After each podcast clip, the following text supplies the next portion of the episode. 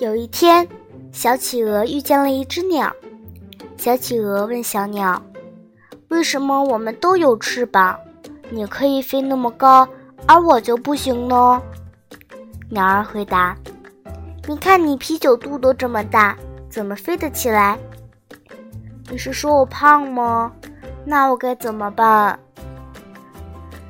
小鸟认真的对小企鹅说：“每天做有氧运动。”多动动身子，跳跳操，少吃鱼，总有一天你也会和我一样学会飞翔的。小企鹅期待地说：“这样就可以了吗？我一定会每天遵循你的指导。等我。”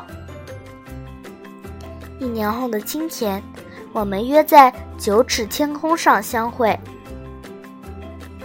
一年后，鸟儿来到约定的地点。但没有在天空中等来小企鹅的踪影。鸟儿不知道的是，此时的小企鹅已经成为北极圈名声最响亮的广场舞领班。